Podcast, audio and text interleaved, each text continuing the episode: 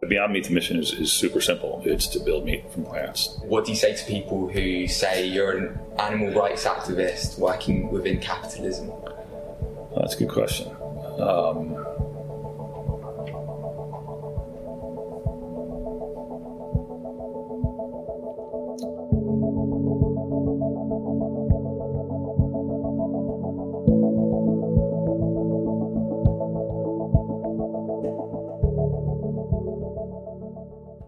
thank you so much sure. for doing the uh, the interview. Sure, I really really appreciate it. Can you tell me um, about the new relationship with Tyson Foods? Sure. You get right to the point. um, so it was an investment only at this point, uh, and it's something that was the outcome of about four years of discussion um, along the way. Um, so we um, initially were working with Hillshire Brands, which is a company they acquired um, and you know, from the beginning and to today, the idea has been that um, you know we want to be part of the mainstream discussion in terms of protein at the center of the plate, and we don't want to be a, a niche uh, product. We want to get outside of the meat alternative case, where you know almost no mainstream consumer shops, and into the meat section, where you know the majority of people go for their protein. And in fact, to change the meat section from being about meat to being about protein. Um, and so, you know, you've seen a set of uh, of um, deliberate steps uh, on behalf of, of uh, the company to, to to to get out of that niche and into the mainstream, get into the meat case, partner with a company like Tyson. All those things are part of the same goal.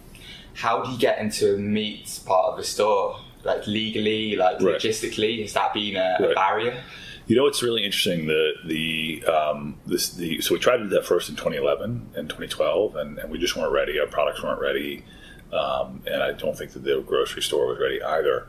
And um, you know, so we, we kind of retrenched and, and went back and began much more uh, aggressive development around um, the basic idea of the company. And that the idea of the company is really that you can create a piece of meat directly from plants. Like that, that's the core of who we are as a company.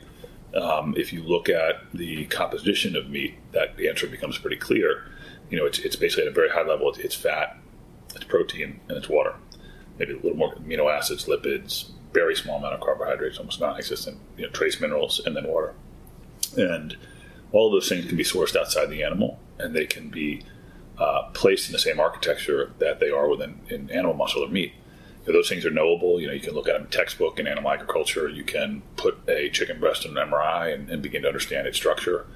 Uh, and so I think the days where you have to use an animal to create a piece of meat are rapidly uh, um, uh, diminishing. Um, and so, um, you know, we, we started with that with that, that that premise. Didn't have the products we needed to be able to get through into the meat case. And I think finally with this burger, we've gotten close enough to an animal protein equivalent that we sort of gain entry into that meat case. And, and, and so you know, our task now is to continue to make that better uh, so that we, we uh, can expand our offering. What criteria were you given uh, before you were able to do that? Right. It was more. Um, it was uh, less organized than that in the sense that um, you, know, you, just kind of know when you know, like when it like so we initially had uh, to give an example one of the early meetings we had um, with meat buyers was here in southern california where we were a major supermarket chain. About 10 people in a room like this all the meat buyers from different stores and we gave them this current burger and they loved it. I mean it was like a home run right? And and they were like oh this is better than a lot of grass-fed beef that we serve. And so we were like we left the meeting like high-fiving oh it's going to work fantastic but a week later, we get a call saying, you know what, the regional vice president said this has to go in the meat alternative section because the meat alternative is not meat. And so we said, we're not going to sell it to you then. And so, so we have resisted selling to anybody that's, that's not going to put it in the meat case. Someone in the Rocky Mountain region of the United States, Colorado, Utah, etc., uh, said, you know, we're gonna we're gonna put this in, in the meat case. And so got, Tom Rich was the guy's name, is the guy's name, and uh, he made that very bold decision. So put us in the meat case, and the results have been ridiculous. It's been amazing to see the consumer uptake. Financially, have you had to compromise anything for being kind of a little bit stubborn like that, or are you playing the long game? Long game for sure, for sure. You just don't. I mean, to win in the meat alternative case is to win a narrow victory. You know, sure. it, it, you really want to you know, be patient enough to get into the meat case. Mm-hmm. Yeah. How important is it for plant-based companies to work with the meat industry instead of against them? Right. Uh, that's a really good question. Um, like I think you, know, you may have heard me say, uh, you know, meat is really something that's part of who we are. Like we, you know, we, we evolved consuming meat. We, we, we evolved because of the consumption of meat. You know, changed our bodies and you know led led to the size of our brains and you know our physiology, etc. Um, so you know, to be against meat, you know, I think is an awkward position. Uh, a, a really productive position is to be for a different type of meat, a plant based meat. You know, and and uh, I think that you can rally people around, but to try to build a, a, mainstream brand telling people to not eat what they love, like doesn't sound like a good idea to me. You know, so let let's celebrate what's great about meat, but let's like everything else we've done, like this phone right here. You know, this is a phone. Like you're not gonna tell me it's a fake phone. It just doesn't. It's not a landline, right? And so, can we move off of this distinction that meat has to come from an animal and, and, and get more about the functionality of meat, the composition of meat? And if, we, and if we can do that, we can solve this problem. Beyond the company's financial gains and ambitions, what are the big benefits of the company? Right. So the four of them are articulated behind you, which which you can't see on camera, but I'll walk through them. Um, and we call these the four horsemen. And and uh, the consumer, really begins with human health. You know, the the we believe that that um, you know these products are are healthier for you, um, and whether you look at you know diabetes, heart disease, cancer, etc., all the things you've probably been focusing on in the last week and a half and beyond, of course. Um, you know, we can make a really valuable contribution in that regard. And then you go to climate, and I have a very strong belief in the work that um, Robert Goodland has done in this, and, and his partner Jeff Anhang around the role of livestock in climate change. And, and you know, they didn't have um, a, a, dog in the fight, so to speak. They they were with the World Bank at the time, so not a left leaning organization by any means. They did an exhaustive study that said, look, it's about 51% greenhouse gas emissions contributed to livestock. Maybe that number's too high, but it's, it's certainly not 4%. You know, it's certainly not just 10%.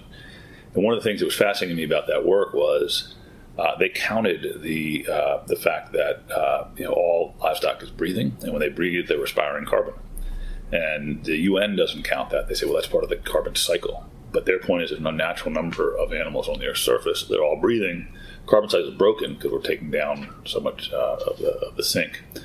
Um, and then so you then so you go from climate change to, to, natural resources, and you look at you know here in California, there's a water shortage. I went down to a restaurant a couple years ago down the street from my house, and on the menu uh, it said we are no longer offering water unless you ask for it because of the water shortage. But then you look at the menu, it's like all steak. I was like, okay, yeah. like let's focus on the issues, right?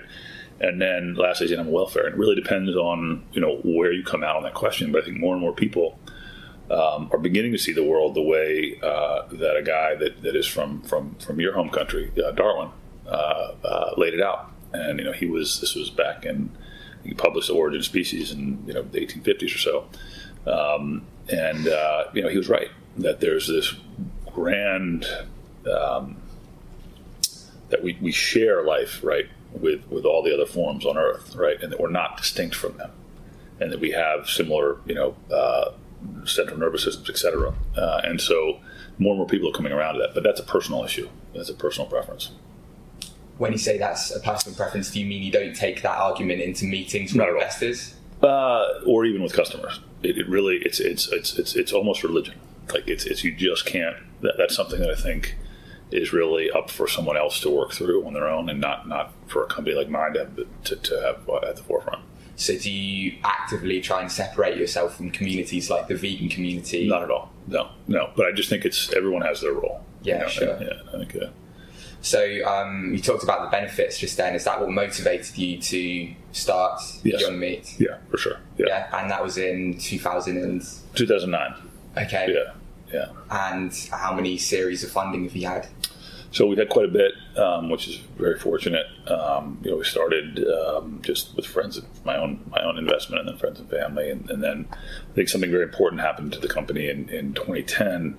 Uh, a group named Kleiner Perkins reached out uh, they're a, uh, a, venture fund in Silicon Valley, and you know they were um, way ahead of all of their colleagues in the valley, thinking about food as a way to solve problems um, and to invest in. Um, and so a guy named Ray Lane and Amol Deshpande, uh, uh, two partners there, really stuck their neck out and said, you know, this is this is an idea that's worth pursuing. And it was controversial at the time, um, but they, they got behind the company. And Ray is still on the board today and, and an enormously important person within the company, um, and uh, and took the chance. Now, of course, there's a lot more stuff going on in the valley today. But back when they made that investment, it was pretty controversial, and they've stuck with us, and it's it made all the difference. Have you had any high profile people invest in your company, and do you think that's helped? Yeah, we've been very fortunate on that front. I mean, enormously uh, fortunate. Whether it's you know folks I just mentioned, a Kleiner, um, to to Bill Gates, to um, to the founder of Twitter, uh, Biz and uh, Biz Stone and Evan Williams. Um, uh, all along the, the way, you see uh, really uh, interesting, constructive people getting involved. Seth Goldman, who's the founder of Honest Tea, um, uh, just the number of you know really important funds and, and, people have gotten behind what we're doing, and I think that's indicative of importance, right? It's not, I don't think it's anything particular about what we do. It's the idea, right, that you no longer need to use an animal to create a piece of meat. How do you how do you think about eliminating that bottleneck like you've thought about that hundreds of times, thousands of times in other industries? when you first started the company, was it were you thinking about getting those kind of people involved? Was it a strategic thing for you to get those people involved, and how did you do that? That's a good question. Um, I was thinking more about the outcome that I was seeking when I started the company. Um, I did I did have a plan to um, to approach uh, venture funds, um, uh, but um, you know, I think like a lot of entrepreneurs, entrepreneurs, I was sort of just myopically focused on growing the business, and you know, I, I think very much so that if you um, uh, dedicate yourself to to something that is a calling, that and it's the right calling, and it's something that, that benefits uh, something broader than yourself, that amazing things will happen. You know, that's been my experience anyway, and I think the, I think these people getting involved uh, reflect. Um, power of the idea, basically. So you focus on the business, and you're saying the rest is kind of taking care of itself. I think so. If you, if you do a good job uh, and, and sort of stay true to your mission and, and, and, you know think strategically and you know try to reward the investors, et cetera, I think really good people will come to, to support you. Uh, the former Irish president Mary Robinson recently uh, told the world it needs to move to a vegan diet in a recent speech. What kind of political support have Beyond Meat got? That's, if That's any. That's a good question. Uh, I would say almost none. None. Yeah, I mean, I think the government uh, is in a tricky place on this one. Um, like like anything, I mean, they just they they have a lot of invested, um, you know, a lot of vested interests that that that are that are not aligned with what we're trying to do. Um, so I wouldn't say the government's a strong uh, source of support for us. Do you see that as a barrier with when? You- I think they should just. To my view on government is that they should level the playing field in this in this regard. It's not my political view more generally, but in this regard, level the playing field. Uh, in terms of subsidies, you mean everything? Yeah, yeah. Just get get get get rid of the things that are that are distorting the market uh, and allow us to compete. I mean, that's the biggest thing that they could do. Uh, we don't need a handout. We don't need uh, special treatment but to just create a level playing field where we can compete is the right thing to do. When you look at the subsidies, uh, I don't have the numbers in, on the top of my head, but they're massive. Lot of, a lot of money goes to subsidise the meat and dairy industry. Has that given you a massive headache in terms of trying to get your new products um, cheap enough to compete with those subsidised products? It's a great question. It does make it harder it does it does make it harder. And there's there's both the direct subsidies and then there's the externalities that just aren't accounted for. Um, you know, uh, all kinds of all kinds of things. Um, and so that does make it more difficult to compete. Um, but I think that the consumer interest in this is stronger than that. Like the consumer interest will like battle through that, and and we just have to stay really attuned to what the consumer wants. And it'd be better if those subsidies weren't there. Um, but uh, it's not what keeps me up at night. When you say the consumer interest will drive your company, are you implying that you think consumer interests will change in the future as more people become aware of? It's amazing to me. I mean, I, I again, I, you know, it's it's.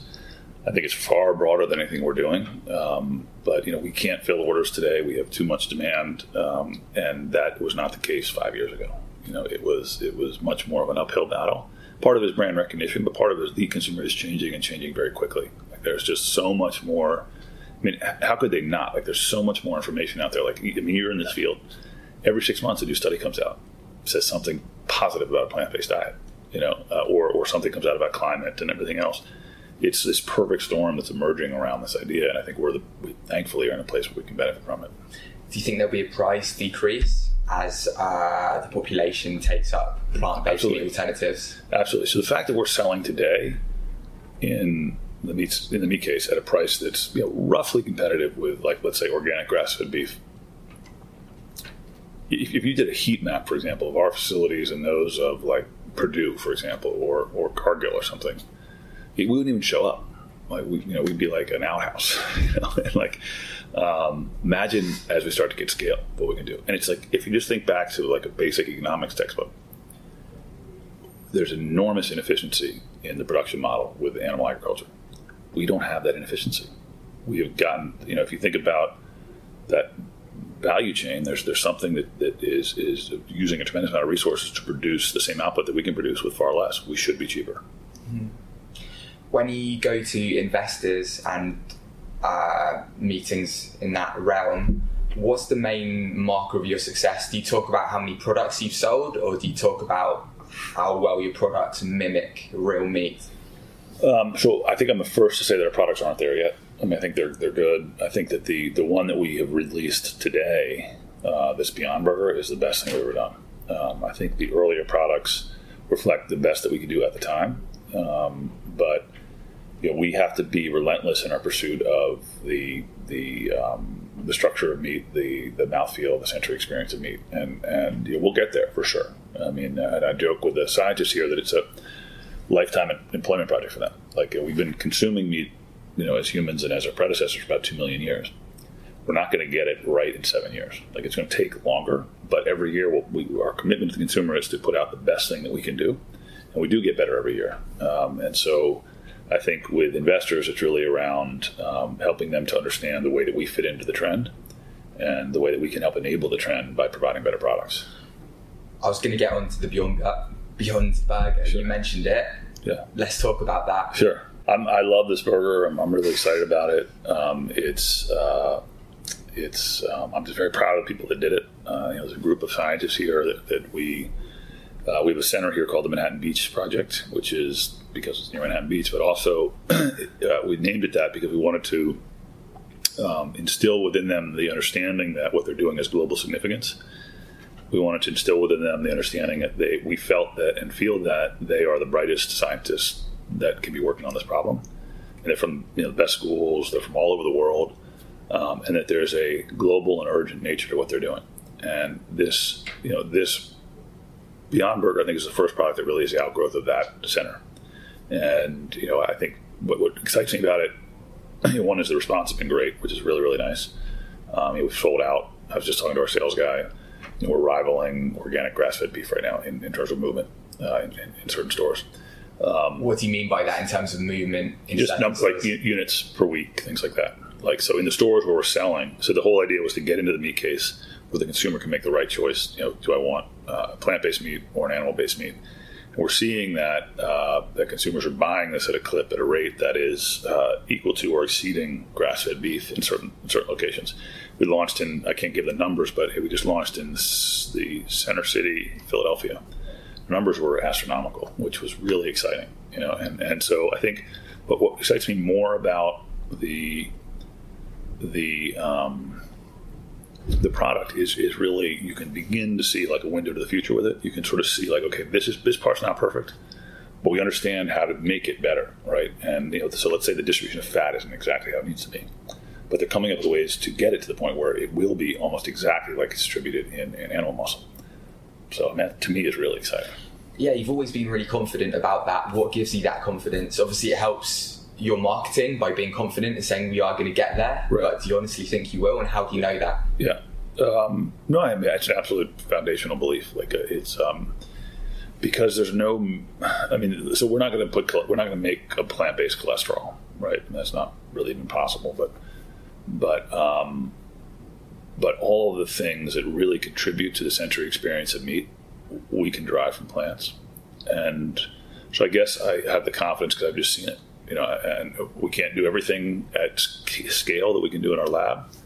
Um, but the, I think the way to think about it is we've seen no material obstacle to doing it. Eric Schmidt recently came out and ranked plant-based meat as the most important trend in tech, beating right. things like 3D printing, self-driving cars, and virtual reality. Right.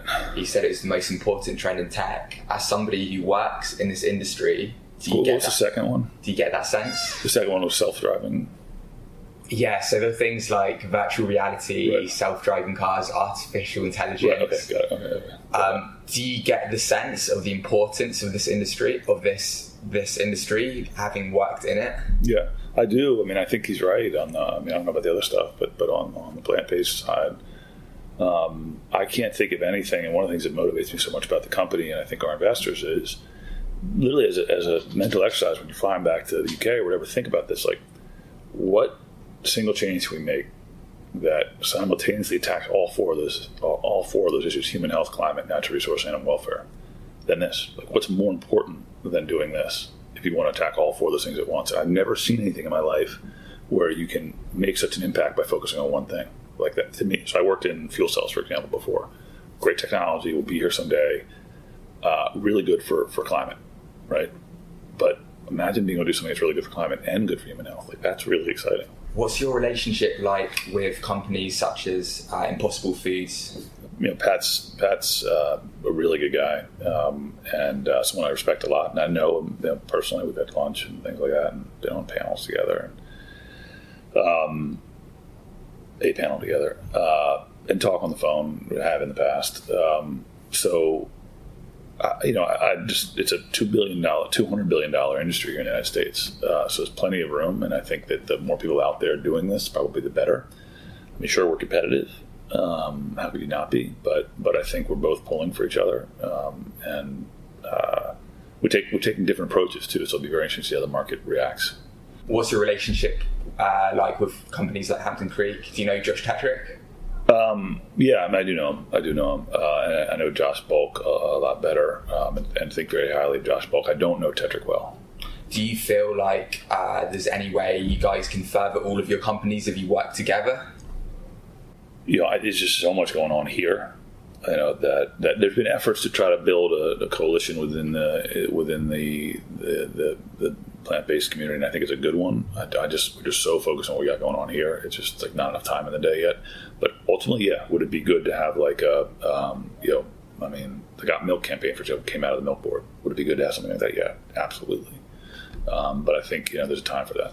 Uh, let's talk about lab-grown meats. Do you think these are like pie in the sky distraction? No, no. I, I, I had recently the opportunity to to spend some time. Um, with the uh, gentleman who runs uh, Memphis Meat, uh, who I think highly of. Um, I don't think it's distraction at all. I looked at that technology a lot in the mid 2000s uh, and before I started this company. And I'd come from, as I mentioned, from you know clean tech for energy, and I was hesitant about getting involved in something else where I couldn't see a clear path to commercialization. I think they will commercialize it, but I didn't.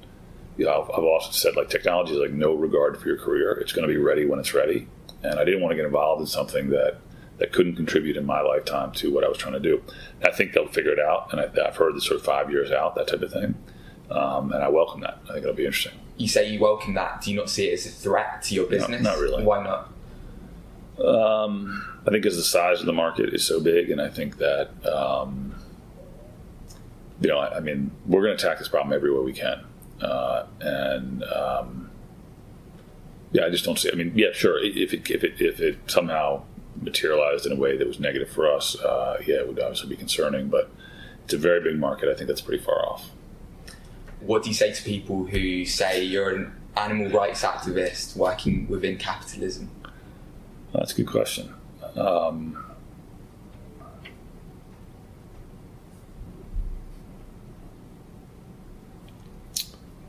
that's a really good question. Uh,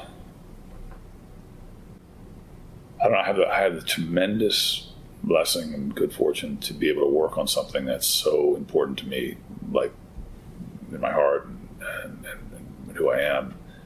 Um, I don't think of myself in those terms really. I just think of someone. I mean, I'm not trying to be the question. Like I just think about someone who's trying to get something done, um, and people need to eat food and they need to eat protein. And um, I think that it would be amazing to be part of a generation that is the first to separate meat from animals. And that, I mean, that, that's the, the, the level at which I think about it.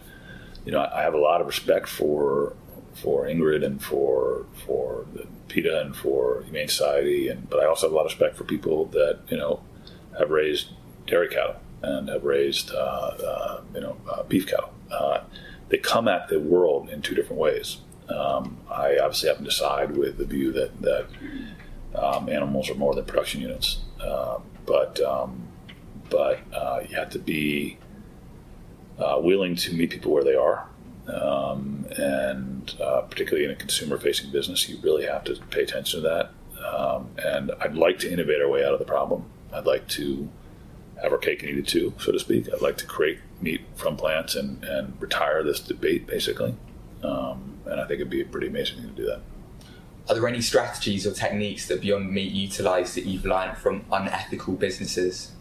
I mean, I could give you a couple, but I feel like I'd be singling out companies. Um, I think so. Here's here's here's here's an area that I think is important. Is is um, you'll be truthful with your consumer. Like no one wants to be lied to or tricked or you know um, over you know don't over don't overemphasize something you know or make claims that just aren't can't be substantiated. I mean I think that those are those are it's too frequent in our society where like you know, with my son the other day, know, just billboards, just having to explain to him that the billboard is it's a marketing tool like it's not literal. Like you can't actually trust that, you know. And I, I, would like to be the company that is, you know, you can trust what we say.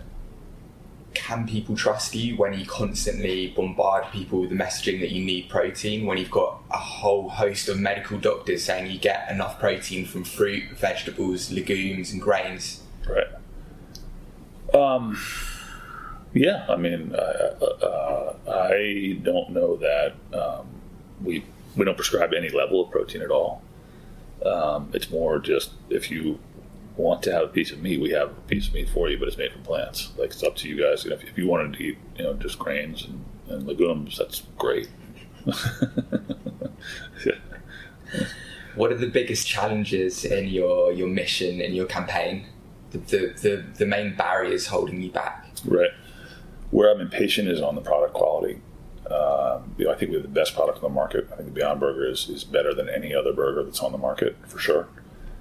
Um, but it's not good enough, you know. And uh, I think continuing to make it better. Um, I mean, I eat it all the time. You know, everyone who eats it seems to love it, but we know that it can be better. And so I think the impatience is around and the barriers around just the rate of progress. And it's not slow; we're progressing incredibly quickly. But given the urgency of the issue, it's it, it, it can be you know, there's a level of impatience around it.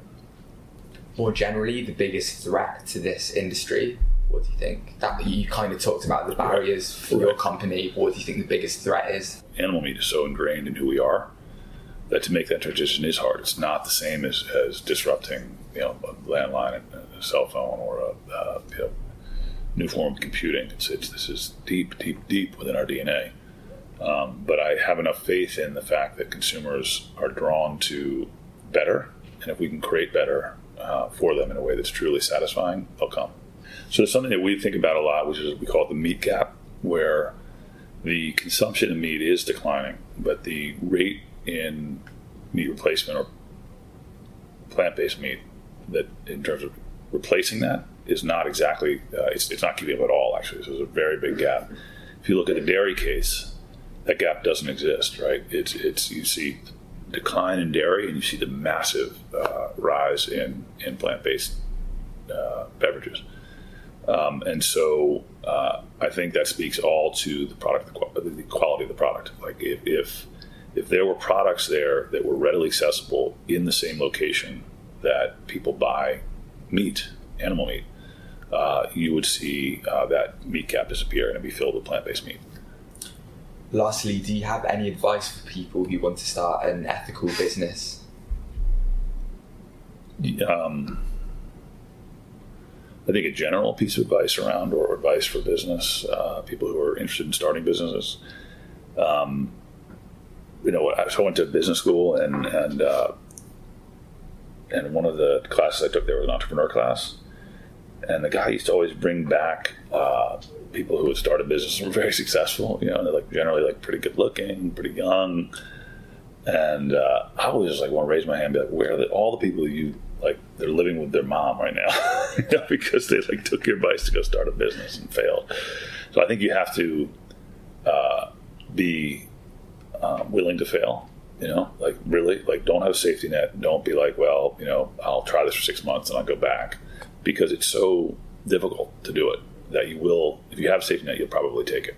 Right. And so for me, I initially had, you know, I won't spend this account, I won't sell this house, you know, I always have it, and I just got rid of all that. Like I, you had to go through it, you know. And so at some point, you have to be successful. You have no other choice. And so to to make sure that you care enough about what you're doing, that you're willing to do things that you know, when you began you weren't sure you would be willing to do. But but you know, it's it, that process almost of getting your back against the wall is when some of that best thing comes out. When you have to do something, and so positioning yourself to to to be willing to fail, to uh, to believe in it so strongly that that you surprise yourself even in how persistent you'll be is really important. So don't pick a wrong business. Don't pick a business that you're sort of lukewarm about. The other piece was that the other thing that in business school that I always found funny was that they would always tell you like you make sure there's a competitive moat around what you're doing. Like don't go into something where other people are are are um, yeah, there's a lot of other other competition. I just don't believe that. Like I think if you have if you have a strong enough idea and you're willing to be better than anybody else, you can enter the most crowded field possible. Um, and you know the examples of that are everywhere. Um, so don't be shy if you have a vision and you have a calling for it. You know, go for it.